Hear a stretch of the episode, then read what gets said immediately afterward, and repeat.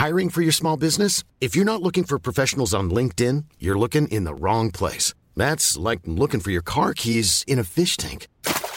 LinkedIn helps you hire professionals you can't find anywhere else, even those who aren't actively searching for a new job but might be open to the perfect role. In a given month, over 70% of LinkedIn users don't even visit other leading job sites. So start looking in the right place. With LinkedIn, you can hire professionals like a professional. Post your free job on linkedin.com slash people today.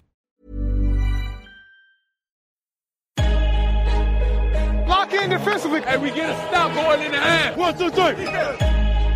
Attack, attack, attack.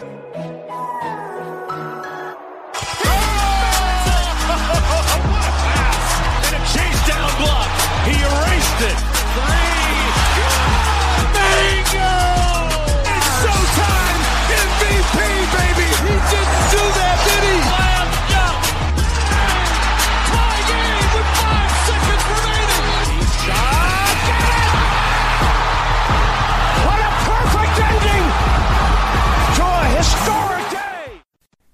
Salut à tous, bienvenue dans l'épisode numéro 79 du podcast Dunk Hebdo. Très heureux de vous retrouver pour un nouvel épisode.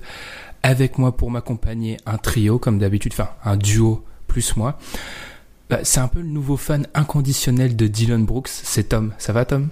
Bien sûr, pourquoi inconditionnel? Depuis la draft, hein, je suis fan. Même avant, même euh, depuis l'an dernier, j'en parle. C'est c'est- c'est Carrière un, jou- c'est un joueur tomien en fait, j'ai envie de dire Dylan Brooks. C'est typiquement le joueur, en fait on a chacun nos profils euh, qu'on apprécie et Tom c'est typiquement le joueur que, que t'apprécies Dylan Brooks. C'est la façon dont il joue et tout. C'est- un joueur pour toi. Ouais, ouais, c'est un, gars avec euh, beaucoup d'intangibles. Il joue avec euh, force, il joue avec l'esprit et tout ça. Donc, non, moi j'aime beaucoup ce qu'il emmène, l'énergie qu'il emmène sur le terrain, tu vois. Il est limité, mais il joue bien, il fait avec ce qu'il a. Et puis, on l'entend moins en ce moment, mais il est toujours là dans les moments importants. Un peu comme Eli Manning au Super Bowl. C'est Alan. Ça va, Alan? Oh, Oh, oh, oh, c'est oh, bas. Oh, c'est bas. Oh, je suis à deux doigts de partir là. Salut tout le monde. Salut Ben, salut Tom. Ouh là là. là. Je t'avais prévenu, je t'avais prévenu euh, avec des nombreux messages que j'en avais trouvé une bonne là. Mais Ah oui, mais là. Ah oui, bon bah. bah, je suis Eli alors. Il a qui donne toujours des cauchemars à Alan alors qu'on est en 2017, hein, je précise. C'est fini pour la NFL, on revient sur la NBA. Au programme de cette semaine, bah, justement, on parlait un peu de New England indirectement. On va revenir sur l'abominable blessure de Gordon Hayward. hein. Tout le monde l'a vu. On va un peu dire, bah, qu'est-ce que ça, qu'est-ce que ça dit pour la suite de la saison des Celtics? Quelles sont les implications pour eux? On va aussi revenir sur la prolongation de la Marcus Aldridge. C'est sorti quelques heures avant qu'on sorte le podcast, mais on avait déjà enregistré. On va revenir sur les conséquences à moyen et à long terme aussi de, de cette resignature. Voilà, il y a que deux petits sujets parce qu'en fin de mission, l'overtime va être un peu plus long que d'habitude parce qu'on va revenir sur nos premières impressions sur les premiers matchs de cette saison. Comme d'habitude, n'hésitez pas à nous suivre sur les réseaux sociaux comme Facebook ou Twitter. Je vous incite euh, d'autant plus cette semaine qu'on a pas mal de nouveaux auditeurs. On le sait, c'est toujours le cas avec ces premiers podcasts de chaque saison NBA. En plus des réseaux sociaux, vous pouvez nous suivre sur les plateformes de streaming comme iTunes, SoundCloud, Podcast Addict ou Stitcher. iTunes où on vous on vous conseille aussi, ça serait cool pour nous si vous pouviez laisser des, des messages positifs si possible. hein. Ça nous aide toujours à faire grandir notre audimat. Et je vous rappelle le projet, le DH20. Voilà, il nous reste encore quelques votes pour arriver à notre objectif, hein, réussir à faire un classement des 20 meilleurs joueurs de la NBA sur les avis de, le- de tout le monde, quoi. Enfin, un, un- top 20 cohérent, voilà, pour ceux qui n'ont pas encore eu vent du projet, du projet, je vais y arriver. Je vous incite à lire le, le, l'article et écouter mon petit message de deux minutes sur le projet DH20. Et nous, on se retrouve après la pause pour parler de Gordon Hayward et des Celtics. La pause, c'est Earth Gang avec Meditate. Come to your block and you hardline. Why did I come at the wrong time? But see, I sent comments to the earth. Me, I was humming at your birth. I put colors on the spectrum. I let you assign them worth. Looking for peace in America. Looking for peace when I stare at you. Looking for peace in America. Looking for peace when I stare at you. I be looking for peace in America. On a rarement connu un début de saison aussi rageant avec autant de blessures et parmi toutes ces blessures, il y en a vraiment deux qui sortent du lot. Celle de Jeremy Lin et surtout celle de Gordon Hayward qui a quitté le terrain de la Quicken Loans Arena après seulement quelques minutes de jeu avec une des blessures les plus ignobles qu'on a vu récemment à NBA. L'ancien joueur du Jazz, il sera vraisemblablement absent jusqu'à la fin de saison avec une fracture du tibia et une luxation de la cheville gauche c'est un peu dur d'enchaîner hein, avec des propos purement basket quand on repense à l'horreur de, ces images, voilà, quand elles reviennent dans, nos, têtes, mais on va, on va essayer. Alan, on en a déjà discuté, toi et moi, des ramifications de cette blessure tous les deux. Tu as notamment écrit un, début d'article sur le sujet. Alors, ça peut paraître très paradoxal, mais je te trouve personnellement très dur quant à l'avenir de ton équipe, mais donne-nous tout simplement ton analyse sur cette blessure et ses conséquences à moyen long terme. Moi, je parle pas, je parle par saison, tu vois. Et là, je parle pour la saison 2017-2018 et c'est fini. Elle est finie la saison. Pourquoi? Parce qu'avant une saison, tu te fixes des objectifs, tu regardes ce que ce que tu as dans ton effectif et tu essaies de te placer par rapport à la concurrence. Et quand je regardais mon équipe avec mon nouveau bac courte, avec Kyrie, Ward, avec des jeunes ailiers, avec Orford, avec Brad Stevens qui, faisait tout ça, bah, je me voyais bien finir deuxième à l'Est. Et pourquoi pas faire une petite finale de conférence face aux Cavs. Je pense pas la gagner, mais jouer euh, bien face aux Cavs. Mais là, avec ça, c'est fini. Avec la blessure d'Eward, c'est terminé. On redevient un peu ce qu'on était l'année dernière. Et avec ça, avec sans les automatismes qu'on avait de l'année dernière qui résultaient de trois ans de vie commune ensemble d'un groupe. Là, c'est des nouveaux joueurs. Euh, et je sais pas ce qu'on peut espérer. On peut espérer bien sûr aller au playoff, aller en playoff, pardon, parce que l'Est est horrible. Mais euh, bien sûr, comme je vais en parler plus tard, il y a plein de trucs qu'il va falloir voir cette saison et la saison, elle, est, elle va être euh, pleine d'enseignements pour, pour notre équipe, mais euh, en termes de d'aspiration, d'espérance, c'est fini pour 2017-2018. Mhm. ok, Tom, est-ce que tu es d'accord avec ce constat que c'est fait par rapport aux, bah, aux attentes hein, des fans des Celtics qui étaient légitimes après leur intersaison La blessure d'Hayward en quelques minutes de jeu, ça a un peu tout, mis au placard et repoussé d'un an? Euh, franchement, je pense que oui et non parce que l'objectif de cette année c'était pas le titre, donc euh, c'était de se positionner le mieux possible pour euh, pouvoir l'avoir dans pour, pour pouvoir justement être un vrai challenger au titre l'an prochain. Donc bon, c'est un petit peu un recul dans un sens parce que tu pourras pas justement tester Hayward et voir ce qu'il donne avec euh, les jeunes joueurs qui sont autour de lui.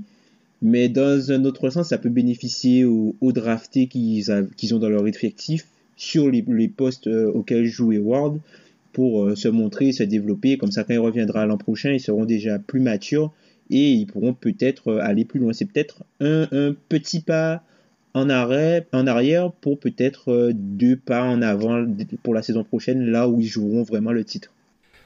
Alors je suis plutôt d'accord avec l'analyse d'Alan, même si je la trouve plutôt dure. Hein. Enfin, c'est défaitiste, mais d'un côté ça se comprend. C'est la saison des Celtics ne sera jamais en raccord avec les objectifs du début de saison et c'est forcément frustrant. Après, par rapport à ce que tu dis, Tom, ça ouvre un, premier chapitre, je pense. C'est euh, les jeunes en fait, les Tatum, les Brand, dans une autre mesure les Terry Rosier, ça va leur donner une possibilité de se mettre euh, sur le devant de la scène. Mais est-ce que et je vais me tourner vers Alan, est-ce que c'est pas trop tôt? Moi, j'ai la sensation qu'on demande beaucoup, beaucoup, notamment à Jalen Brown en fait, qui n'est qu'un sophomore et qui euh, bah, a énormément de responsabilités à mon goût. On avait déjà lui demandé beaucoup avec la blessure d'Eward, on avait déjà parlé cet été. Mais avec le départ de Bradley. Avec le départ de Bradley, avec le, et avec l'arrivée d'Eward qui avait coïncidé avec le départ de Bradley. Mais euh, en fait, je pense que vu que les attentes vont être un peu mises de côté et qu'avec la blessure d'Eward, si on si t'as des équipes comme Toronto, Washington qui finissent devant nous, ce qui ce qui pourrait ce qui pourrait être vraisemblablement vraisemblablement normal, et eh ben on sera peut-être plus gentil, plus lax, peut-être pas plus laxiste, mais plus compréhensif avec Brown, euh, même Tatum, parce que Tatum, c'est quand même c'est un gamin et qui joue quand même 35 minutes de moyenne sur les deux matchs sans, sans reward. Donc, euh, je pense qu'on va être plus compréhensif, mais ouais, mais ça va leur apprendre le métier. et ça va leur apprendre le métier durement, et ça peut être, comme l'a dit Ben, euh, comme l'a dit Tom, bénéfique pour, le futur. Mais ça va être compliqué. C'est pour ça que les objectifs seront pas atteints parce qu'on va être moins bon. Quand tu demandes autant à des jeunes, tu es moins bon. Euh, Moi, je pense que c'est plus une histoire de processus que de résultat euh, désormais avec la blessure des Ward. C'est plus euh, une affaire de progression. Et puis, connaissant Daniel, je pense que ça le dérangera pas forcément de faire jouer les jeunes, vu qu'il doit aussi en showcase quelques-uns parce que qu'il aura des décisions à prendre, parce qu'il y a beaucoup moins de marge et de souplesse financière qu'auparavant. Mais il y a, un petit élément de l'équation que je pense qu'on oublie com- complètement là. Il s'appelle Kyrie Irving. C'est que Kyrie Irving, il n'est pas venu là pour euh, showcase des talents. Il est venu là pour être la première option d'une équipe qui a des ambitions. Il est là pour se showcase lui. Bon, ça c'est un peu dur, mais il est venu là pour être le patron, le, le joueur d'une équipe qui a des ambitions à l'est. Et alors c'est le malheur de la blessure de Hayward, mais enfin, dans, dans, il est un petit peu piégé en fait dans ce scénario-là, selon moi, parce que il est pas venu là pour euh, voir, euh, je sais pas, Tatum qui a 19 ans, Brand qui va bientôt avoir 21 ans, euh, Rosier qui a 23 ans. Il, a, il est pas venu là pour voir ou Jeleye qui en a 22. Il n'est pas venu là pour voir ces mecs-là se développer. Il est venu là pour être le joueur. Bah, ça, ça l'empêche pas d'être le joueur en fait c'est juste que bon en termes de résultats c'est plus compliqué alors oui peut-être sportivement ça va être plus compliqué pour lui mais c'est peut-être aussi l'occasion pour lui de, de se muer en leader pour l'an prochain avec le retour de Gordon Hayward dans l'équipe qui je pense est une perte sous-estimée euh, dans la ligue. Je pense pas je pense vraiment que les les Celtics vont être vraiment bien moins bons que s'ils avaient Gordon Hayward. Je pense que c'est vraiment euh, une, une perte sous-estimée pour eux. Et euh, non, ben pour que, enfin, faut que Kyrie mûrisse et puis essaye de, de faire grandir le groupe autour de lui pour que l'an prochain, l'année où il, il sera en contracteur justement, il puisse euh, faire euh, quelque chose avec cette équipe. Parce que cette année, c'est mort pour le titre. Et même peut-être pour les finales de conf. C'est qui est dur. Et toujours en parlant du jeu des Celtics, hein, moi sur mes notes, j'ai parlé des, des Boston Isolations Celtics. C'est-à-dire, que franchement, actuellement, pour avoir vu leurs euh, trois premiers matchs de la saison, j'ai l'impression, et c'est le, c'est la- bah, c'est un peu le résultat du, de ces nombreux changements dont on a parlé cet été, c'est qu'il y a beaucoup trop d'ISO. C'est pas du tout le jeu de Stevens. J'ai, quelques stats à ce sujet, mais ils étaient 28e en termes d'ISO la saison dernière, et ils sont troisième cette année. Les ISO l'année dernière, c'était 5% de leur jeu, c'est plus de 10 cette année, c'est 11, ex- très exactement.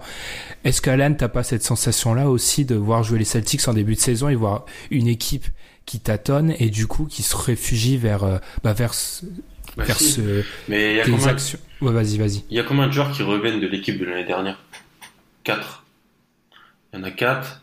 Et on a remplacé des joueurs qui se fondaient parfaitement dans un collectif, comme les Bradley, les Crowder, d'autres éléments comme ça, par des, des jeunes qui sont des, des hauts choix de draft, talentueux, donc qui ont montré qu'ils pouvaient, en un contre un éliminer, faire des différences, donc des joueurs qui ont beaucoup de talent, et un Kyrie Irving qui euh, reconnu comme euh, un des meilleurs joueurs de 1 contre 1 de toute la ligue. Donc c'était sûr que ça allait se transformer comme ça. Et avec la l'absence d'Hayward, qui est un, le meilleur joueur de, de, l'effectif des deux côtés du terrain, si tu fais des deux côtés du terrain, je, pense que c'est lui.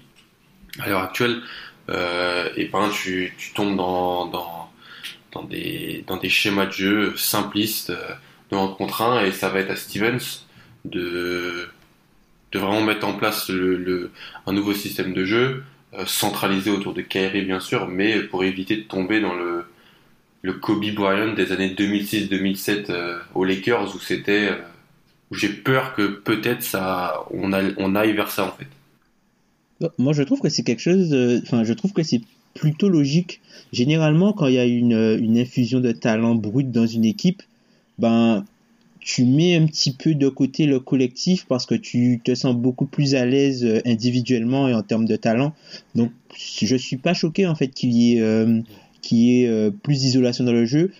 Après qu'il y en ait autant, pour avoir regardé un petit peu les Celtics, je les ai vus euh, surtout, même, je les ai vus euh, contre les Sixers. J'ai regardé, Oh là là, enfin, j'ai ce vu tout le match. Ce match, purge, enfin, le match est, il est horrible, mais enfin, tu vois que il y a quand même une petite circulation, il y a une, il y a une petite circulation de balles, et c'est juste que quand ils arrivent à trouver le mismatch, ils s'écartent pour laisser jouer le 1 contre 1. Tu vois, il y a pas une volonté délibérée directement d'aller chercher euh, le 1 contre 1 tout de suite, c'est qu'ils font circuler un petit peu la balle, et ensuite, dès qu'ils tombent sur le mismatch, genre euh, Tatum par exemple, quand, quand il se retrouve sur un, un joueur qui est plus petit, ou même Kerry quand il peut jouer. McConnell. Hmm. Quand- Et ou l'accent, même- il est sur, ouais. il est sur McConnell et il, il, il, Ouais. l'attaque, quoi. C'est une Ouais. de ses très bonnes ISO, quoi. Ou même Orford tu vois qui arrive à parfois euh, ramener des, des prises à deux et puis euh, basculer sur un joueur qui a- qui ensuite a de l'espace et qui qui, qui joue euh, qui joue après un petit 1 contre 1 un truc comme ça tu vois un Terry Rosier euh. non enfin c'est pas je je pense pas qu'ils cherchent à jouer l'isolation c'est juste que c'est ce que la défense leur donne et c'est ce qu'ils arrivent à trouver en fait Ouais, mais Tom, je suis d'accord sur ça, c'est que je pense pas que c'est une volonté délibérée, mais à terme, ils peuvent pas se satisfaire de jouer comme ça parce que c'est pas, c'est pas comme ça qu'ils vont atteindre leur, euh, le- leur, leur vrai niveau. On l'a déjà dit, je l'ai déjà répété, mais la, la base pour Steven cette année dans le coaching, c'est de réussir à placer le curseur entre je laisse Kyrie s'exprimer en contre un, parce que comme l'a dit Alan, hein, c'est un des meilleurs joueurs de la ligue dans ça, mais je continue à imposer ma patte et faire tourner, euh, etc., et faire tourner le ballon, parce que tu peux pas attendre, c'est pas tenable comme système de, de se, de se reposer sur des ISO de Terry Rosier. Ouais, mais regarde, sur les, sur les premiers matchs, par exemple à Philly, je pense qu'il y avait trois joueurs importants de l'effectif qui manquaient.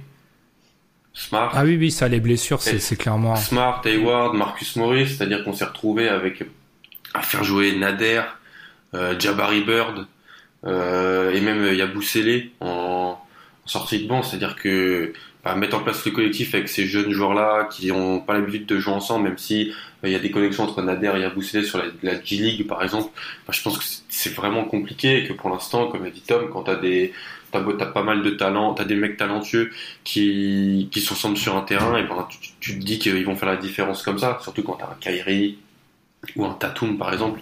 Donc euh, pour l'instant c'est comme ça, ça va être comme ça. Mais même avec Hayward, ça aurait été comme ça sur le premier mois, je pense, les premiers mois de compétition pour après vraiment mettre en place un système de jeu ensemble. Là c'est bouleversé, mais ça reste la même idée. Juste on va pouvoir avoir des développements de jeunes et euh, peut-être un épanouissement de Kyrie dans un collectif, mais ça retarde tout d'un an. Non, mais je suis pas si sûr en fait que avec Hayward ils auraient été obligés de jouer de la même façon en fait parce que Hayward, enfin, c'est c'est un joueur vraiment parfait pour tout ce qui est système, tu vois. C'est en plus il joue, il peut jouer 2 3 4. Je pense qu'il y a vraiment une bonne partie du playbook de de de Stevens. de Steven qui était basé en fait sur l'arrivée de Gordon Hayward et la façon de l'utiliser dans le système Celtics pour permettre aux autres de, de pouvoir bénéficier de, de tirs ou de création. ou- Mais ça faisait quand même Enfin, quatre nouveaux joueurs dans le 5 de départ.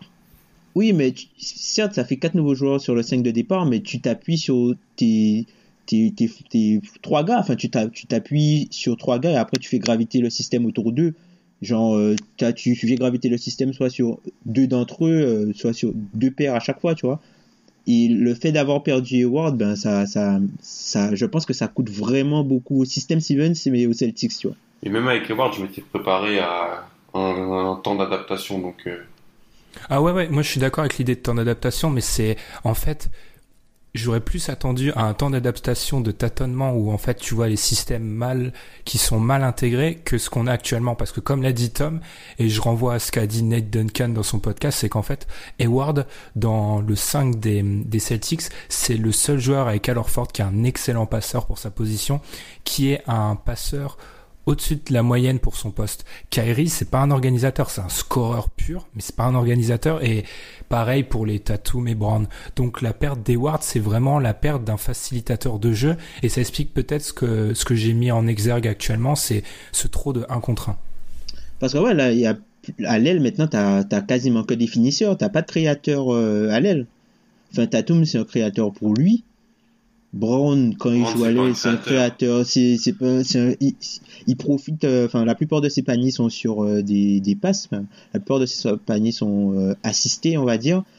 Enfin, tu vois, là, là t'as, t'as des finisseurs à l'aile, alors qu'avec Hayward, t'avais un joueur qui était capable de créer pour lui, pour les autres, de faire des passes, de faire des décalages, et ça change grandement la façon, dans la, la, la façon dont tu joues, en fait. totalement. Et par rapport à Tatum, alors là, euh, je dirais pas mais à coup pas parce qu'il y a que trois matchs, mais je suis vraiment surpris de son début de saison. Il fait en fait, il fait bien des choses là où on l'attendait pas. Je pense au rebond où c'est super important pour les Celtics d'être bon au rebond parce que, enfin pour lui notamment d'être bon au rebond parce que les Celtics c'est un problème depuis des années. Lui et Brown sont bons. Ouais, ils sont ils sont vraiment euh, intéressants et ils prennent pas mal de rebonds. Enfin, Tatum il prend plus de rebonds que Orford. Après c'est lié au fait que c'est un peu compliqué. Mais à Boston on prend les rebonds en comité, mais dans ce comité, il sort, il sort la tête et il est plus impressionnant que les autres. Et ça, c'est vraiment super intéressant. Même si le problème de taille va demeurer, hein. enfin, ça sera, Oui. sera quand même un problème. Et, et je renvoie euh, à la séquence où les Sixers ils jouent avec euh, les Feds, euh, Fools, Embiid, Darius Saric, Simmons et avec Timothée Luau. Ce qui fait que j'ai appelé ce 5 les T-Feds, Defense, T-Feds, humour. Et en fait, eh ben, ce 5-là a torpillé les Celtics, en fait. Parce que il, y a le problème de taille va être encore plus mis en avant avec l'absence, l'absence d'Eward. C'est clair. Rien à rajouter sur, euh, sur ça? Enfin, moi, j'ai juste, et dernière chose que j'ai à dire, je pense que, par contre, je suis d'accord avec vous, ça va obliger des jeunes à, à être plus en avant parce que le banc des Celtics, il est super jeune et du coup, il va avoir du développement. J'attends juste de voir comment va, vont réagir, va réagir Kyrie. C'est peut-être ma seule inquiétude par rapport à ça. Après, on voit, on voit tout de suite euh, la, la jeunesse dans, dans, dans cet effectif parce que tu vois que au niveau des, des pertes de balles bêtes, des fautes offensives, il y a pas mal de- il y a pas mal de déchets, mais ça c'est c'est normal quand tu fais jouer des jeunes, tu vois, c'est normal. Mais euh, en espérant que enfin, le processus va être enclenché. Et vous pensez qu'ils vont le remplacer comment, Hayward Vous pensez Ils ont parce qu'ils ils ont 8 millions. Ils ont, enfin, je pense pas qu'ils ont, ils ont, je crois qu'ils ont euh, 7 millions et quelques parce qu'il y a, euh, il y a une assurance par match, je crois qu'il prend euh, 160K Ils ont. par match. Donc du coup, je crois qu'il y a 7 millions et quelques, mais pas 8 millions 4. Mm. euh, Bah, c'est à vérifier, c'est à vérifier.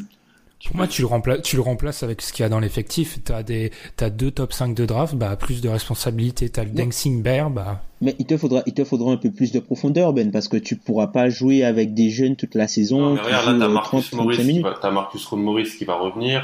T'as Mhm. Smart, si- s'il faut que Smart se, se remette.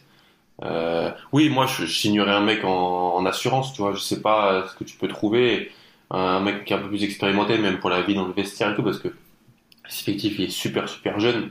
Et, mais je prendrais pas un mec d'importance, comme euh, je suis plutôt de l'avis de Ben. Je laisserais Brown, cette année, c'est une année, euh, c'est une année zéro et c'est une année d'expérimentation et le, le, le- dans une conférence, eh, dans une conférence, eh, dans une conférence Est, pardon, horrible, les résultats seront haussés vers le haut par rapport au réel niveau et donc ça va donner de la confiance, ça va donner du temps de jeu et euh, du développement pour l'année prochaine. Donc c'est quasi tout bénéf pour Tatum, Brown et compagnie. Moi, c'est surtout vraiment un problème de profondeur, j'ai l'impression, parce que on n'en on n'en parle pas du tout par rapport à Ah, ce qui Tom, Tom, Tom. Tom, Tom, j'en ai parlé en- avant le début de la saison, je vous envoyais des messages. La profondeur des Celtics, elle est, personne n'en parle, elle est hyper inquiétante. C'est Non, mais, clair. ouais, mais, ouais, mais c'est par rapport à, c'est vraiment par rapport à ce que ça engendre en fait la blessure des, des Ward, parce que non seulement l'équipe n'est pas très profonde, mais en plus, si les deux joueurs qui sont le plus injury prone, bah, pour l'instant ils sont là, mais tu sais jamais si alors Ford ou Kyrie, si l'un des deux, voire les deux ont des pépins physiques, c'est très compliqué parce qu'il y a quasiment rien en fait derrière. À part pour Kyrie, c'est un petit peu moins problématique, mais en Ford, c'est très problématique. Mais le marché des pivots, tu te rappelles quand on essayait, quand on essayait de trouver ce, ce 5 pour Boston euh, à la mi-juillet et qu'on ne trouvait pas, bah là c'est toujours le même problème. Trader pour DeAndre Jordan, ça fait trois ans que je l'annonce. hein. Vous tradez pour DeAndre Jordan. Vous tradez pour DeAndre Jordan, vous avez votre problème de rebond résolu, mais enfin ça change beaucoup de choses dans l'effectif, mais c'est une de mes théories folles. Mais Cette année, cette, cette année, ça sert à rien. Maintenant, ça, ça sert à rien. par- on, parle, enfin tu parles d'année zéro, mais euh, là les Celtics, ils ont enfin ils ont beaucoup de limites comme on les a mis en avant là, mais ils sont quand même en playoff largement hein, vu euh, vu ce qu'il y a derrière. Ah oui, c'est ce que je te dis. Donc ça, ça, va- ça va, pas un peu, ça va pas fausser la perception, mais ça d'être en playoff, ça va leur donner de la confiance aux jeunes. Ils vont se dire voilà, ils peuvent amener leur équipe en playoff, ils peuvent, voilà, pourquoi pas euh, être intéressants sur une série, et ça va leur donner de la confiance tout en les développant. Mais on sait en vrai que l'année, elle, elle sert pas à grand chose par rapport aux attentes qu'on avait et à l'effectif qu'on pouvait placé sur un terrain de basket avant euh, le match à Cleveland mardi. Ouais, mais tu dois changer tes attentes aussi, parce qu'avec euh, Hayward, euh, Voilà, ils la sont perte changés. d'Hayward, la d'Hayward, t'es obligé de changer tes Mais attentes. là, ils sont totalement changés. Mais les attentes que j'avais, c'était finir deuxième à, l'Est et aller en finale de conf. Là, j'ai changé mes attentes. Mais c'est toujours d'aller en playoff. Parce que Ah, vous y allez largement. Normalement, largement. normalement, vous y êtes. hein. Bien sûr, mais c'est la, la, t'as la déception qui fait que tu, tu es dans une lamentation continuelle. mais, moi, mais moi, ça, j'ai trouvé ça super de regarder mes jeunes et les voir se développer. Ça va être, moi qui adore ça en plus, euh, ça va être. T'es passé, passé en mode Bulls. Non, C'est une insulte Tom, à ce niveau-là. Maintenant, on est arrivé au stade où ça devient une insulte. si tu nous mets dans, dans le même panier, euh, ça va Non, pas quand le je te dis, non, mais la- la- non, comme tu dis que t'es, t'es content de juste pouvoir voir tes jeunes se développer, c'est un peu le leitmotiv des, des Bulls. Oui, mais eux, eux, moi j'ai mes jeunes à moi, eux ils ont des jeunes. Ah oui, oui, oui, c'est pas, c'est pas, c'est pas ce que je. Ouais, je sais, je vraiment sais. le. Puis vous êtes, vous, vous êtes, vous- enfin, c'est c'est- encore une fois, c'est le monde à l'envers, mais vous êtes dur parce que voir les jeunes se développer, il y a quand même Kyrie, alors Ford, Ah, Marcus sûr. Morris qui va revenir, Marcus Smart, c'est. On a une belle Enfin, équipe. il y a- on a une, on a Il y a une- des a jeunes une- qui se développent, c'est juste que c'est, il y a, il y a- il y a de la déception et je la comprends, hein, mais Bah, c'est- Ça reste. Pour voir les jeunes qui se développent et surtout voir Kyrie, comme vous, l'avez dit, voir Kyrie qui doit porter l'équipe sur ses épaules, qui, bah, voilà, ce que j'ai écrit, ça va peut-être sortir. On en a parlé pas mal avec Ben, c'est une vision très manichéenne du monde. ah, mais même, même moi, j'ai, mais même moi, j'ai trouvé ça dur, pour te dire, même moi. Parce que Mais pour on, moi, voilà, ce que je, je l'assume, je le dis, ben, avec Kyrie, par la pire des manières, c'est-à-dire par la blessure, bah maintenant il a ce qu'il veut en fait, et ce qu'il veut depuis le début. C'est son équipe à lui, totalement. Parce que pour moi, c'était son équipe à lui, mais Hayward était un joueur super important, c'était un proche de Stevens, c'était un, agent libre coté et qui avait coûté beaucoup d'argent euh, au- aux Celtics. Maintenant, il est tout seul, quasiment. C'est son équipe à lui, c'est ce qu'il a toujours voulu, c'est pour ça qu'il est parti de avec Orford. Donc ça va être. Mais je suis pas. Orford est un très bon joueur, mais Orford est, est âgé, il est, il, il- c'est plus le même joueur qu'il est. Je l'adore, j'adore ce il, joueur. il est central quand même pour vous. Même- c'est, incroyable hein, la façon dont. Enfin, quand Orford est sur le terrain pour vous, c'est pas du tout la même équipe. hein. Mais euh, bah, parce qu'on a qui derrière? On a Aaron Baines, il y a Boussélé, ou l'année dernière on avait Amir Johnson ou Kelly Olynyk. Daniel, Daniel Tice, qui est, qui est, qui est, il y en a un paquet qui sont pas prêts, enfin, moi, pour, Non, selon non, moi non. encore. T'as que des trucs bruts. Et donc euh, ça va être intéressant de voir Kyrie. Moi je veux Kyrie euh, se mettre en mode, euh, en mode, en mode, en mode Allen Iverson. Je veux ça. Mets-moi du 35 points. Je sais pas si avec les mecs autour de lui, ce serait vraiment la bonne recette, mais Moi non plus. Mais lui, dans sa tête à lui, dans sa tête à lui. Attention. c'est- peut-être la vraie question dans tout ça, c'est qu'est-ce qu'il y a dans la tête de Kyrie, un homme qui, je rappelle, pense que la Terre est plate. Mais moi, je trouve qu'il a été, il, il s'est quand même plutôt bien adapté parce que tu vois, il aurait pu partir dans, dans, euh, enfin, il aurait pu totalement se, se, se, on va dire, désunir du collectif et plonger dans des travers euh, de jouer uniquement pour lui tout le temps. Mais là, tu vois, il essaie vraiment d'impliquer les autres. il, il fait des efforts, tu vois. Il c'est pas, il joue pas comme, euh, il joue pas comme le Kyrie. Euh, je trouve, moi je trouve pas, je trouve qu'il essaie quand même de, de s'impliquer au niveau du collectif. Il s'est pas, tu vois, renfermé dans oui, voilà, je suis le nouveau leader de l'équipe, je dois tout faire tout seul. Tu vois, il fait pas de hero ball, de trucs comme ça. Ça dépend, tu regardes quel match, parce que le match contre les Sixers, ok. Le match contre les Bucks, en fait, il y avait un peu de Ouais, ouais. playoff Ky- de playoff Kyrie. Ouais, effectivement. où t'as des séquences où il, en fait, il est, t'as l'impression qu'il est plus sur le terrain alors qu'il y est, et t'as des séquences où il enchaîne les ISO, et il commence déjà, et c'est, commence déjà à s'adapter, et c'est beaucoup lui demander, hein, parce que c'est comme ça qu'il joue depuis, depuis qu'il est tout petit, parce que c'est toujours été le centre, et même quand il y avait LeBron, il avait ses ISO, ses ISO, mais, j'irais, enfin, il y a que trois matchs, hein, mais j'irais pas jusque là, enfin, je dirais que c'est encore un processus, et que il montre des bonnes intentions, mais ça reste Kyrie Irving dans le dans son jeu. Il montre de très bonnes intentions. Moi, c'est ça que je retiens. Il laisse Shane Larkin euh, défoncer les Sixers en fin de match. Bah, Ah, bah, ça, la, c'est- la- la défense des Sixers aussi sur euh, les postes extérieurs, euh, je suis désolé, mais bon, bref.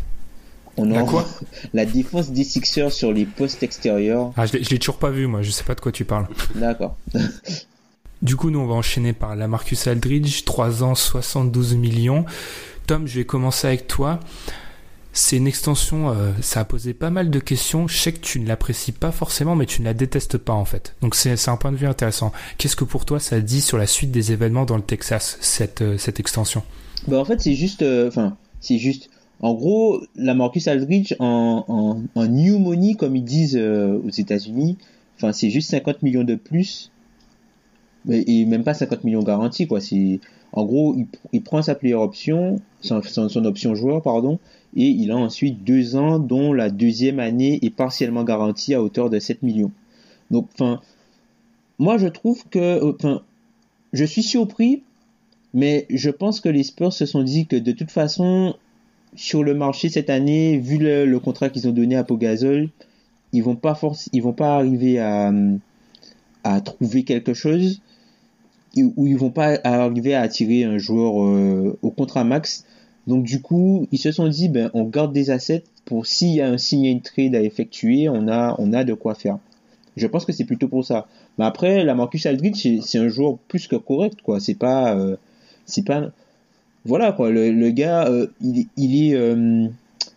il est beaucoup critiqué par rapport à ce qu'on attendait de lui parce qu'il c'est pas le joueur c'est pas, enfin, c'est pas le joueur flamboyant qu'il était aux Blazers dans le système des Spurs, mais je trouve que c'est un joueur plus que correct. Alors, oui, enfin, ce qu'il a réalisé en playoff face aux Warriors, c'est pas, c'est pas ce qu'on attend de lui, quoi. Enfin, c'est, très moyen, mais en même temps, être la seule option offensive face à la meilleure équipe défensive de la ligue et tu où tu es gardé par le, meilleur poste 4 défensif de la ligue, c'est beaucoup plus compliqué, tu vois. Ok. Est-ce que, du coup, avant de te donner la parole, Alan, est-ce que Tom, tu sous-entends euh, que, en fait, le contrat de Gasol, c'est peut-être une erreur a posteriori?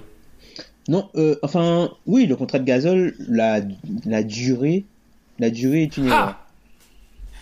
Ah, je suis content parce que Tom, pensait que c'était un bon contrat, c'était un contrat pas si gênant que ça au début. Moi, je le, comme beaucoup, je l'ai trouvé gênant dès la signature. La durée est une erreur, mais en même temps, tu as une... les Spurs, s'ils doivent, s'ils doivent trouver quelqu'un pour prendre un contrat, ils trouveront la personne. Ce sont les Spurs. Ce sont les Spurs. Ils trouveront un moyen. Il y, a peu de personnes qui ont de l'argent. Hein. Je ne sais pas si ton argent, le peu d'argent qu'il y a dans les caisses, tu veux vraiment le dépenser sur euh, un, mar... un un pot gazole euh, vieillissant. Non, mais en fait, le truc, c'est que je me dis que euh, tu vois, il va arriver un peu, il va arriver des choses comme c'est arrivé pour, euh, pour euh, Paul George ou au bout d'un moment, tu as des stars qui sont peut-être dans des équipes qui sont coincées, qui vont dire à leur équipe, bon, écoutez, moi je ne signe pas, machin, transférez-moi.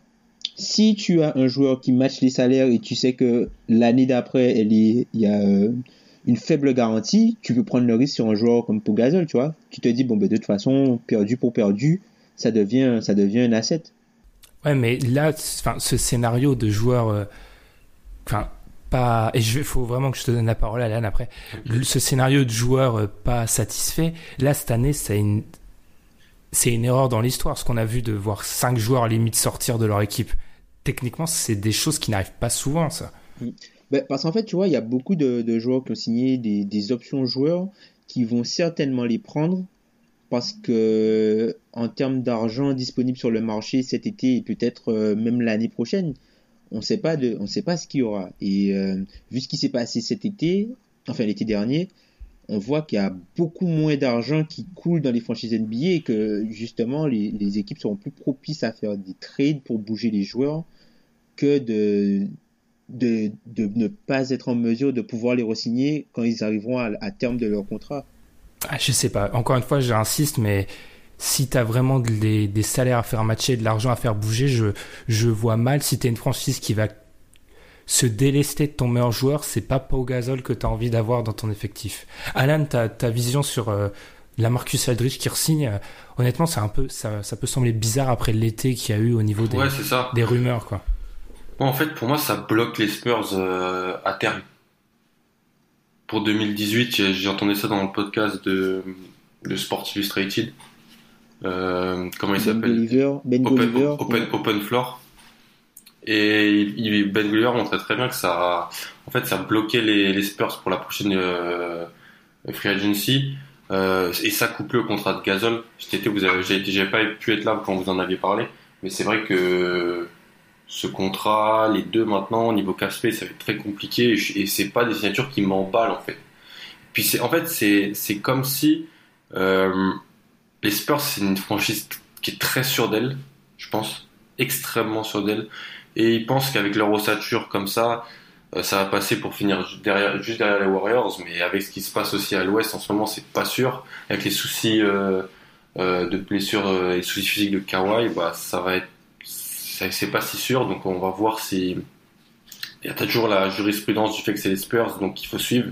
Mais il y a d'autres trous dans cet effectif et qui pourront ne pas être comblés à l'été prochain. Quoi. Moi, c'est ce que je vois en fait. Rien à rajouter sur la signature. Je précise que Gasol et la Marcus Aldridge, c'est 44 millions euh, à eux deux la saison prochaine. Hum, hum, hum. C'est ce qui est assez. Euh, ça fait beaucoup. Puis ton poste de meneur, qu'est-ce que tu fais? Ça fait beaucoup. Puis que, que ouais, c'est la théorie, euh, enfin, c'est la théorie folle de certains journalistes américains, mais personne ne parle du fait que Kawhi est free agent dans potentiellement dans, deux ans. Ouais, mais Kawhi, il va signer une DVPE, je, je, je, me fais pas de soucis. Hein. Ce qui, ce qui, enfin, moi, je me méfie toujours quand euh, dans les pro, les prophéties NBA, les, c'est souvent là où on, se trompe. La, la, prophétie en vogue, euh, il y a six mois de ça, c'est quand LeBron part à la retraite ou part de Cleveland, Kyrie Irving tient Cleveland. Voilà la suite. Enfin, moi, je me méfie vraiment des prophéties et c'est improbable hein, parce que c'est les Spurs, parce que c'est Kawhi, parce qu'il y a plein de raisons, mais Kawhi est potentiellement free agent dans deux ans. Au bout d'un mm, mm, moment, ça reste un mec qu'il faudrait essayer de convaincre. Et là-dessus, on va, on va peut-être conclure hein, sur cette euh, longue première partie. Hein. C'était censé être plus court, mais on a toujours des choses à dire, hein, comme d'habitude. Et on se retrouve après la pause pour l'overtime. See no one do it bigger. Yeah, I'm the man of my stomping grounds. Come take a tour to my part of town. Billies and phantoms get parked around. Yeah, I can see they ain't ready for me. It's penalties if you step foot on the territory. All this pressure on me, gotta see with protection. Cause I had a dream that they crept up on me. Yeah, whatever the bet, I'ma go triple just what they invested on me. Hybrid your family is more than a label, so I went and tatted them letters on me. Bitches checking for me, I ain't interested, I remember. Alors vous avez écouté Don Q avec Do It Bigger. On a pas mal de sujets abordés dans cet overtime hein, avec plus de sérieux que la semaine dernière, je l'espère. On va commencer bah, par un peu le chapitre triste, c'est les blessures qui s'accumulent et la, celle dont que j'avais euh, accolé avec celle de Gordon Hayward qui est certes moins lourde mais qui va le priver quand même de l'intégralité de la saison, c'est celle de Jeremy Lin. Tom, euh, qu'est-ce que t'en penses de cette blessure qui est quand même assez triste, hein, il faut le dire? Ouais, moi je suis triste pour lui. Enfin, surtout qu'il le sait en fait. Tu vois que quand il retombe, il touche son genou et puis il dit voilà c'est fini. Et euh, enfin après il commence à pleurer tout ça. Enfin c'est, enfin pour, je regardais le match et euh, franchement ça m'a, euh, ça m'a fait quelque chose. Ça m'a embêté pour lui en plus. et surtout que enfin les Nets sont vraiment une équipe sympathique vu tout ce qui leur est arrivé ces derniers temps. Donc bon voilà quoi, c'est vraiment dommage et j'espère qu'il se remettra euh, pour euh, honorer pleinement sur le terrain la dernière année de son contrat. Parce que là, l'année dernière, il a joué 33 ou 36 matchs, je crois. 37 matchs sur les deux dernières saisons. Ouais, donc euh, c'est pas c'est pas top quoi pour lui. Donc j'espère qu'il pourra au moins qu'il pourra au moins jouer la saison prochaine. Et Alan, en quelques mots, ton avis sur la blessure de...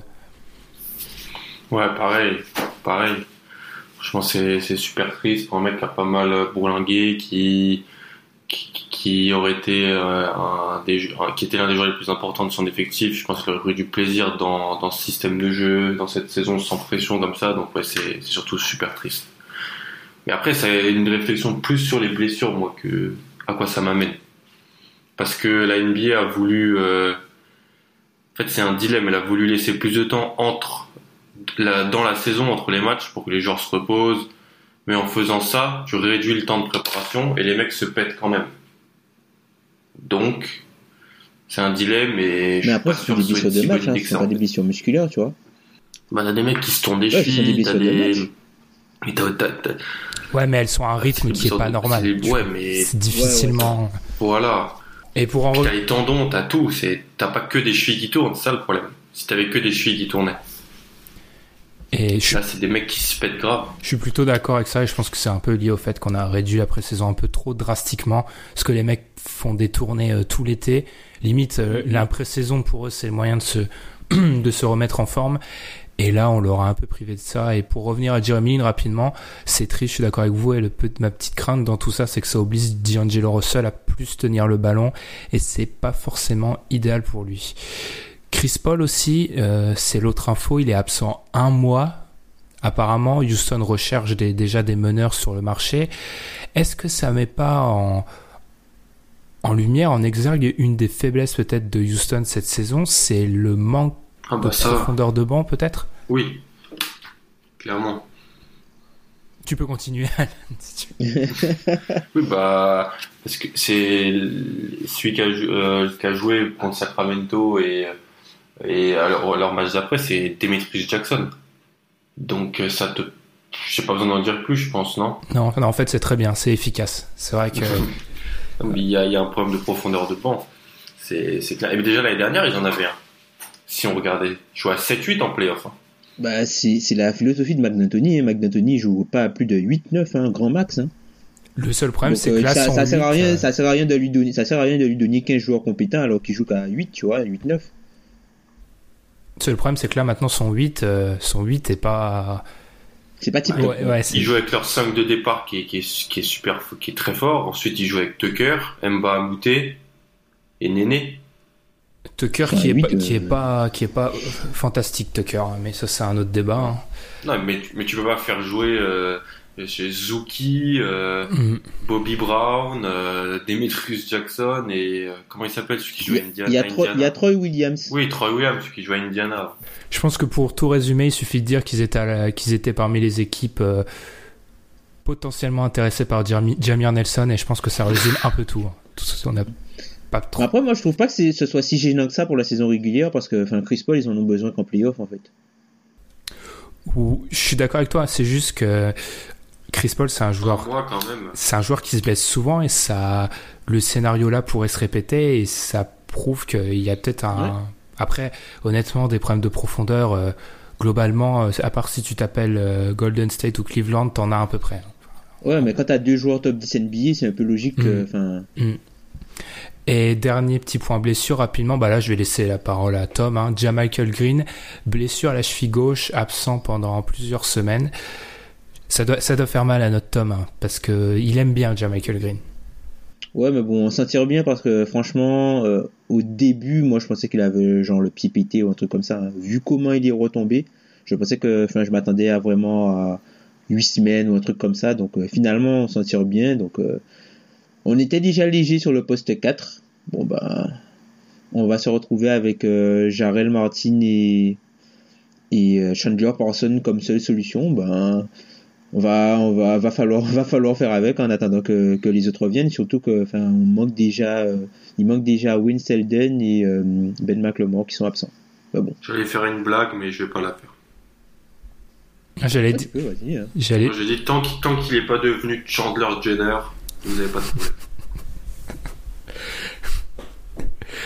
C'est un peu, ça, malheureusement, c'est un peu le scénario de chaque année qui se répète avec Memphis avec des blessures euh, qui viennent un peu tout plomber, quoi. C'est ça qui est un peu triste.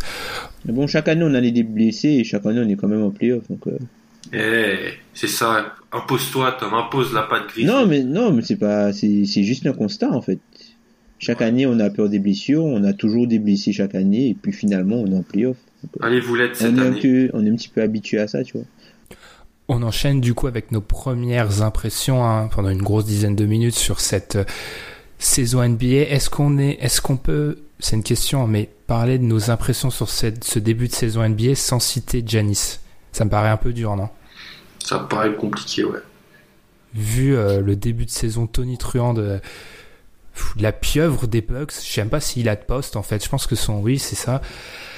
Qu'est-ce qu'est-ce qu'on peut en dire? Est-ce que on est dans l'épiphénomène qu'on a chaque année, où on a un joueur qui explose en début de saison, on l'a tous les ans, ça, un joueur qui fait 5-6 premiers matchs incroyables et qui ensuite baisse, ou on est vraiment sur, comme beaucoup d'Américains l'annoncent, le candidat, euh, pas le favori, hein, mais un candidat ultra sérieux pour le MVP. Alan, je vais peut-être laisser commencer vu qu'il a joué contre les Celtics et qui, pour avoir vu le match, euh, a fait pas mal de dégâts. Ah non, mais il nous a, il nous a défoncé. Il nous, il nous a, nous a, qu'est-ce qui nous a fait mal. Non, bah, chaque année, t'as ce nouveau mec qui, était fort l'année d'avant, qui, qui s'est préparé l'été, compagnie, qui, qui arrive et qui sur les, les premiers matchs a l'air d'un, mutant. Bah, cette année, c'est le, c'est le grec. Et on va dire que, ouais, il est, même contre Portland, là, ce qu'il a fait. En fait, il a pas encore hyper développé son tir de loin. Et heureusement, parce que sinon ça serait plus juste. Mais ouais, je pense que ce qui fait qu'on il fait tout en fait. Ce qui, parce que comme tu me l'as dit, euh, on en a parlé, le troisième meilleur joueur de l'effectif, c'est un, un meneur sophomore qui sait pas trop bien jouer au basket. Quoi. J'ai une question pour vous avant de te laisser parler, Tom, sur euh, le cas de Giannis. Giannis, à l'heure où on enregistre, il a marqué 115 points. Si on enlève les lancers francs, il en a marqué combien selon vous en dehors de la raquette? Zéro. Sur 115, il en a marqué 11 en dehors de la peinture. Raquette, peinture. 11 sur 115. Mais heureusement. Et heureusement, parce que sinon, c'est, on, on ferait quoi, nous? Ah, et puis, puis après, après c'est ce que on, on, discutait de ça ce matin, mais j'enlève rien à Giannis, c'est le, c'est le MVP de ces, cette première semaine. C'est juste que pour l'instant, il a joué face à, il avait Evan Turner sur lui contre euh, Portland dans le Money Time. Evan Turner. Alors, il y a personne pour défendre sur Giannis, mais entre il y a personne pour défendre sur Giannis et je place Evan Turner sur lui dans un money time, je trouve qu'il y a un petit peu un spectre assez large. Mmh. Il y a une nuance à apporter. Ouais, il y a, il y a une nuance, mais clairement, euh, en fait, tu peux même pas la stratégie de te reculer pour le parce qu'il a pas de shoot, tu peux pas la mettre en place parce qu'en deux en deux appuis, il est au panier. C'est impossible en fait. Mmh. Mmh, c'est ça. Tom, ton Ouais, c'est ça. Ouais, vas-y, vas-y. Ouais, c'est ça, c'est ça. Euh, avec Giannis, en fait, c'est que il est, il est monstrueux. Euh, dès qu'il rote dans la raquette, c'est une arme, tu vois. Il est dangereux et tu peux pas te dire, voilà, un peu euh, le stratagème à la rondo que euh, tu vas lui laisser deux mètres pour shooter parce qu'il prend deux pas d'élan, il est grand, il shoot haut. Donc dès qu'il pose ses pieds dans la raquette, ben c'est très très compliqué à défendre.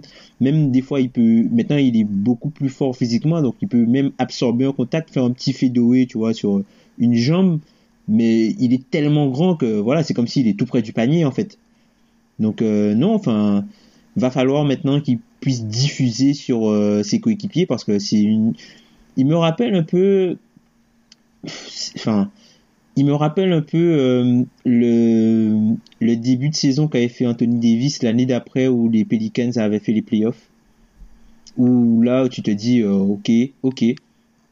Donc j'espère pour lui que ça, ça, se passera beaucoup mieux et enfin qu'il va continuer à nous régaler quoi parce que là, vu ce qu'il a montré sur le début, ça va être quelqu'un qui va poser beaucoup de problèmes dans la ligue cette année et pour les années à venir.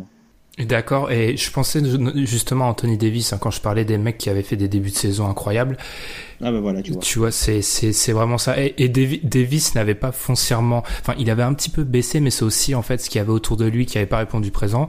Et ça me permet de d'enchaîner vite fait sur l'idée que je maintiens que j'ai j'ai déjà exposé la semaine dernière, mais je suis toujours pas satisfait de ce qui entoure par ce qui entoure Janis. Et il suffit de voir quand Janis sort du terrain, statistiquement, c'est là où parfois les stats peuvent être un peu trompeux, c'est que statistiquement, il n'y a pas une différence majeure, mais dans le jeu, je suis désolé, quand Janis sort du terrain, c'est le jour et la nuit. C'est plus du tout la même équipe. Et moi, ça m'inquiète un peu pour la suite. Est-ce que et autre question, est-ce qu'on peut parler de ce début de saison sans aborder le cas euh, pathétique des Suns? Non. Oh, alors là, on aimerait mmh. éviter, mais non. Non, mais les Suns, c'est c'est pas possible. Hein, enfin, je, enfin, je pensais pas ça possible. Enfin, tu peux tanker, tu vois, mais. Mais le... Essaye. Est-ce qu'ils font sciemment, Tom? Est-ce qu'ils sont nuls sciemment? Je sais même pas si c'est volontaire d'être nul à ce point-là. Mais, mais, les gens aiment leur équipe en plus, parce que petite histoire perso, j'étais à Phoenix cet été, je suis allé un jour et il y a plein de maillots des Suns dans la rue. Ils adorent, ils, sont tout contents, ouais. On a des nouveaux bons jeunes et tout. Bah regarde ce qu'ils te font depuis mi-octobre. Hein. Mais je te jure, c'est pas normal. Mais comment tu peux prendre 130 points de moyenne? 130 C'est déprimant. Et Earl... Sur une début, un début de saison. Et Earl Watson qui sert de... Alors Earl Watson a ses torts et nous ça fait des, des semaines, des mois qu'on dit qu'il doit, qu'il doit être viré, mais c'est pas le seul responsable de ce fiasco. C'est non. arrêter. Non, non, non. C'est pas possible. Non, mais. Non, mais enfin, je sais même pas si. Et Franchement, je suis vraiment déçu. Mais je- Non, je suis vraiment déçu, tu vois. Mais je- tu vois, tu peux être mauvais, mais essaye, quoi. Essaie. Fais quelque Ils chose. essaient- ils d'être mauvais, ils sont forts pour ça. mais et Non, mais je vois, il y a rien, en fait. Il y a, il y a rien. c'est ce que je vous ai dit. Enfin, j'ai dit ça ouais, en, en- en off là, mais Marquis Chris, Marquis Chris n'est pas top, euh, n'est pas l'autre hippique, il est déjà coupé. Hein. C'est, il est honteux à ce point-là sur un Bah, terrain de basket. Marquis Chris n'a pas été euh, au centre d'un échange le soir de la draft, il est pas coupé. Parce qu'ils ont voulu l'avoir aussi. Aussi. Dans un move qui reste un peu incompréhensible, même euh, on est quoi, on est un peu plus d'un an après, hein, mais Un an et demi après. c'est incroyable. D'ailleurs, j'ai une anecdote sur les Suns. Pourquoi Enfin, c'est là où j'ai intégré leur nullité. Parce qu'en fait, j'ai reçu un message d'une personne que je connais qui suit pas forcément la NBA de très près, tu vois, et qui m'a dit les Suns sont nuls comme d'hab. Et je me suis dit pour que dans l'esprit de quelqu'un qui suit la qui suit la NBA de loin, les Suns soient synonymes de nullité, faut vraiment que sur les dernières années, ils aient été fin nuls. Parce que dans les- l'esprit des gens qui suivent la NBA de loin, quand tu associes une équipe à directement à un niveau faible, il faut vraiment que ça soit sur la longueur. Et typiquement, les gens qui suivent la NBA de loin, ils associent la nullité à qui actuellement? Euh, Aux Nets Les Nets, ouais. et les Sixers, mais ils- les gens commencent à prendre conscience que ça va être meilleur. Mais pour que les Suns arrivent à ce niveau-là, c'est c'est dramatique là. Alors que ça a été pendant longtemps une force majeure à l'ouest. Puis en plus, ils ont prolongé leur GM alors que, Pff, enfin bref.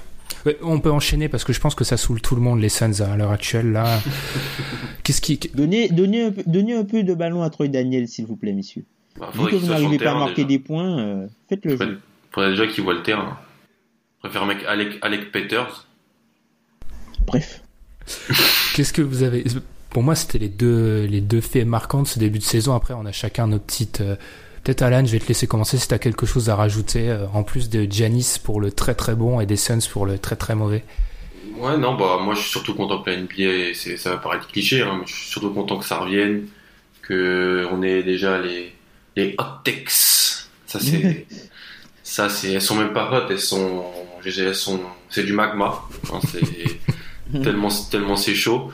Mais alors, et c'est toi qui as tweeté ça, je crois que j'ai vu ça hier. C'est les réactions après les matchs de, de Lonzo. Ouais, c'est moi, ouais.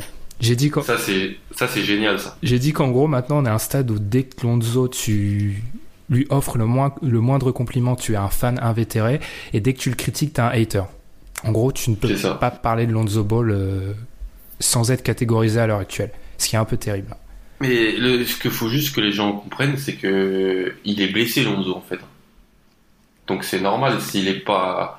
Ça se voyait qu'on. Moi, moi, j'a- j'a- j'adore ce, ce joueur et je l'ai vu beaucoup à UCLA. C'était pas le même. euh, et Beverly en a profité, mais au pied, il avait pas, il avait vraiment des soucis. hein.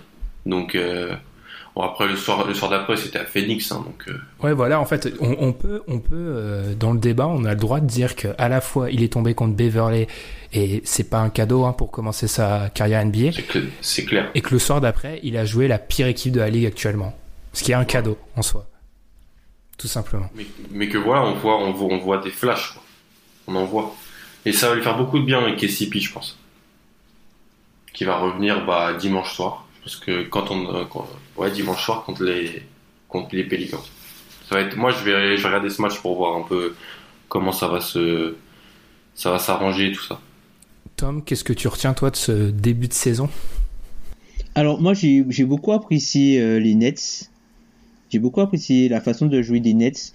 J'ai été très surpris par le, le jeu up tempo de d'Indiana où euh, vous connaissez vous connaissez mon amour pour Victor Oladipo que je trouve pour- euh, Et pour Nate McMillan. Et pour Nate McMillan. non pas du tout non pas du tout non mais Victor Oladipo euh, enfin je là je retrouve le joueur que que j'aimais voir enfin vraiment je, je trouve je trouve ce qu'il fait euh, assez intéressant sinon euh, comme surprise et même petite déception le le match de Dallas face à Atlanta où euh, le, le coaching de, de Carlisle que je n'ai pas du tout compris d'Ernest Noël qui est énorme tu as besoin d'un joueur pour prendre des rebonds en fin de match tu décides de mettre de faire rentrer euh, comment il s'appelle le Canadien? Euh, ah j'oublie son prénom Powell. Tu décides de faire rentrer Ah, Powell. Dwight Powell. Tu, tu décides de faire rentrer Dwight Powell.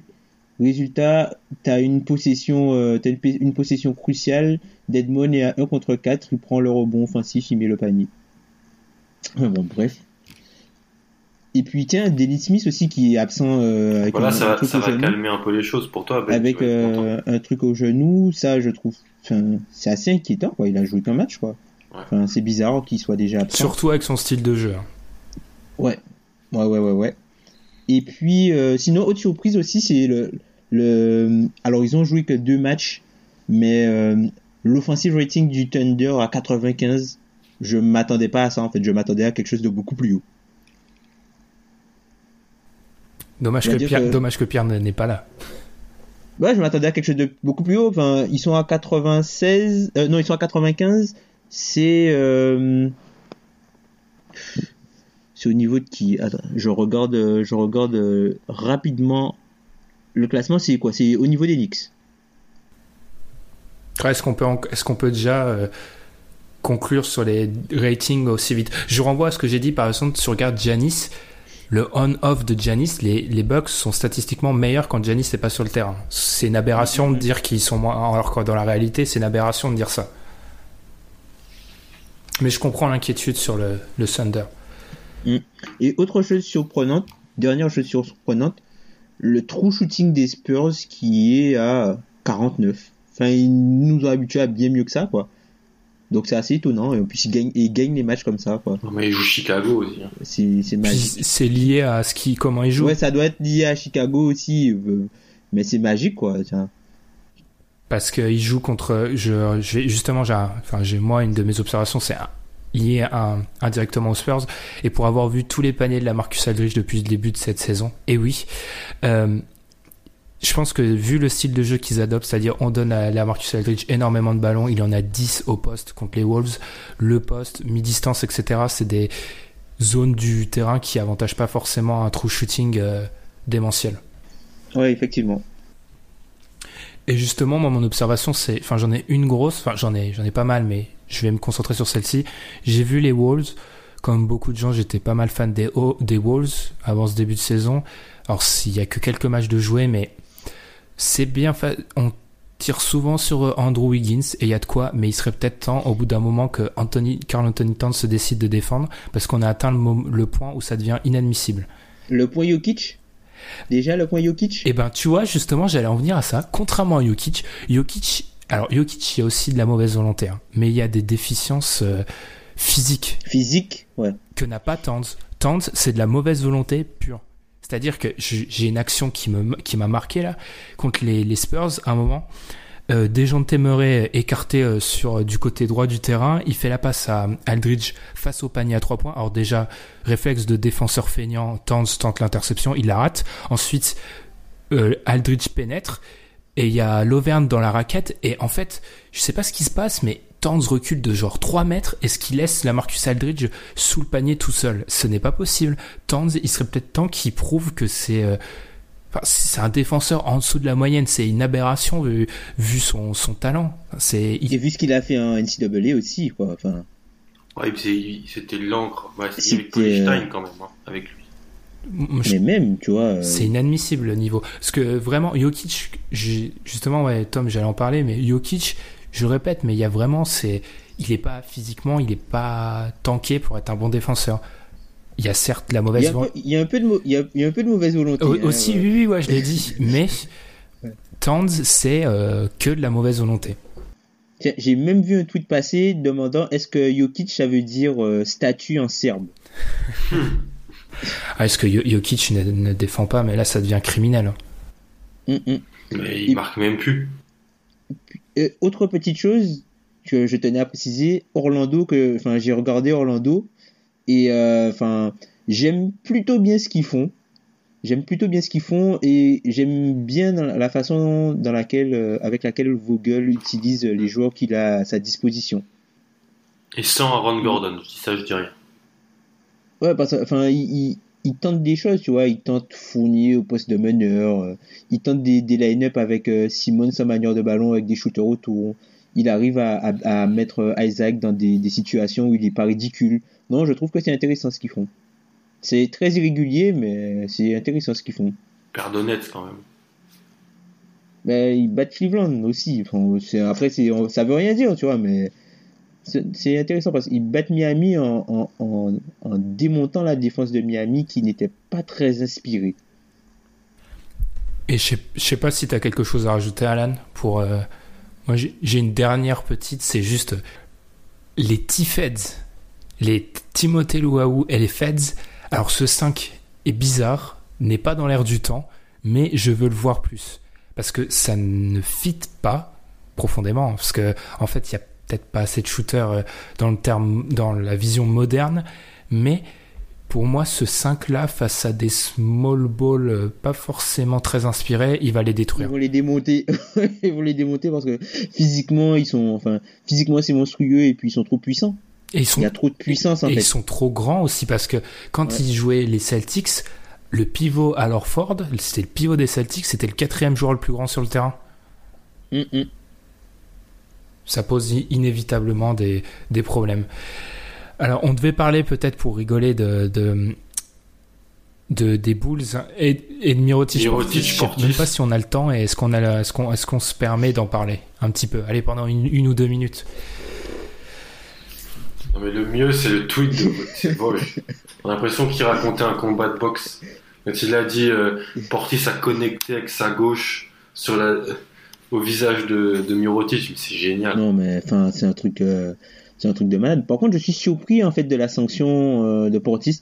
Je m'attendais à quelque chose de beaucoup plus long ou quelque chose. Euh, je pensais même qu'il allait être coupé, tu vois, Portis. Hein parce que enfin tu frappes quand même ton coéquipier quoi c'est tu l'envoies à l'hôpital hein tu le tu, le, tu, le, tu lui fractures le, tu lui fractures quelque chose sur le visage quoi c'est et le mec a une indisponibilité et finalement tu ta suspension se termine avant que lui-même pu recommencer à jouer quoi ça te prouve l'état de la franchise hein. Moi. Mais en plus mais même tu vois je pense que ça a été une erreur totale de communication que les Bulls eux-mêmes n'ont pas communiqué sur l'incident et qu'ils ont laissé ça sortir dans la presse par un reporter, tu vois. Ah. Tu communiques dessus, quoi. Tu prends les devants. Après, je pense qu'ils auraient espéré que ça ne sorte, ça sorte pas aussi vite. Peut-être qu'ils ont été pris de court, hein, tout simplement. Je, pense... je ne ferai aucune blague. Et toujours, fait, toujours faire attention aux cochons sauvages lancés de l'Arkansas. Le cochon sauvage lancé de l'Arkansas. Oui, un Razorback, c'est ça? Et moi, ce que j'ai juste marqué en 10 secondes, enfin, c'est juste marrant. J'ai mis 5 points. Pourquoi c'est marrant? Parce que déjà, c'est les Bulls et c'est une blague intégrale depuis un an. C'est avant le début de la saison, donc déjà se frapper avant le début de la saison, c'est génial. Ensuite, c'est Mirotic qui est comme le mec le plus soft de la NBA. Ensuite, Mirotic qui avait signé une extension avant la saison. Et en dernier, c'est Bobby Portis, dont j'oublie régulièrement la présence de sa présence en NBA. Donc c'est génial. Au moins, c'est quelque chose qu'on pourra pas mettre sur le dos de Rondo, ça. Exactement. Ni Jimmy Butler. Ni Dwayne Wade. Faut savoir, et on va conclure là-dessus, moi je me suis dit, Bobby Portis, je me suis souvenu de son existence trois fois sur la dernière année. La fois où j'ai fait ma mock draft, où je me suis dit, mince, Bobby Portis, je l'avais oublié. La fois, faut que je le refourgue à quelqu'un. la fois où on avait fait, on a fait le podcast avec Étienne de Chicago Bulls France et avec cet événement-là. Les trois fois, c'est jamais lié à ce qu'il fait sur le terrain. Voilà. Ah si, contre Boston, il nous a défoncé au match 1. Ouais. Des, euh, ah mais ça, ça, ça, compte pas, c'est un grand contre vous, il, il gagne, enfin il domine, ouais. c ça ne compte même plus à ce niveau-là. Robin Lopez, c'était Will Chamberlain contre vous, hein, les gars. on a gagné, on avait gagné, on avait gagné les gars. Ouais. Et en... Grâce à la blessure de Rondo, ou pas Oui. Bah, il, il, a rendu service à son employeur naturel. On va conclure là-dessus parce que c'est une très belle formule. Bravo. Du coup, bah, n'hésitez pas, comme d'habitude, à nous suivre sur les réseaux sociaux. Je vous invite vraiment, hein, vu que je sais qu'on a pas mal d'auditeurs, n'hésitez, de nouveaux auditeurs, n'hésitez pas à nous suivre sur ces réseaux sociaux, sur iTunes aussi, SoundCloud, Podcast Addict, etc. Nous, on se retrouve la semaine prochaine. Hein. D'ici là, euh, profitez bien. La NBA est de retour. On est tous contents et nous, on vous souhaite une bonne semaine. Bonne Salut. Semaine. Salut.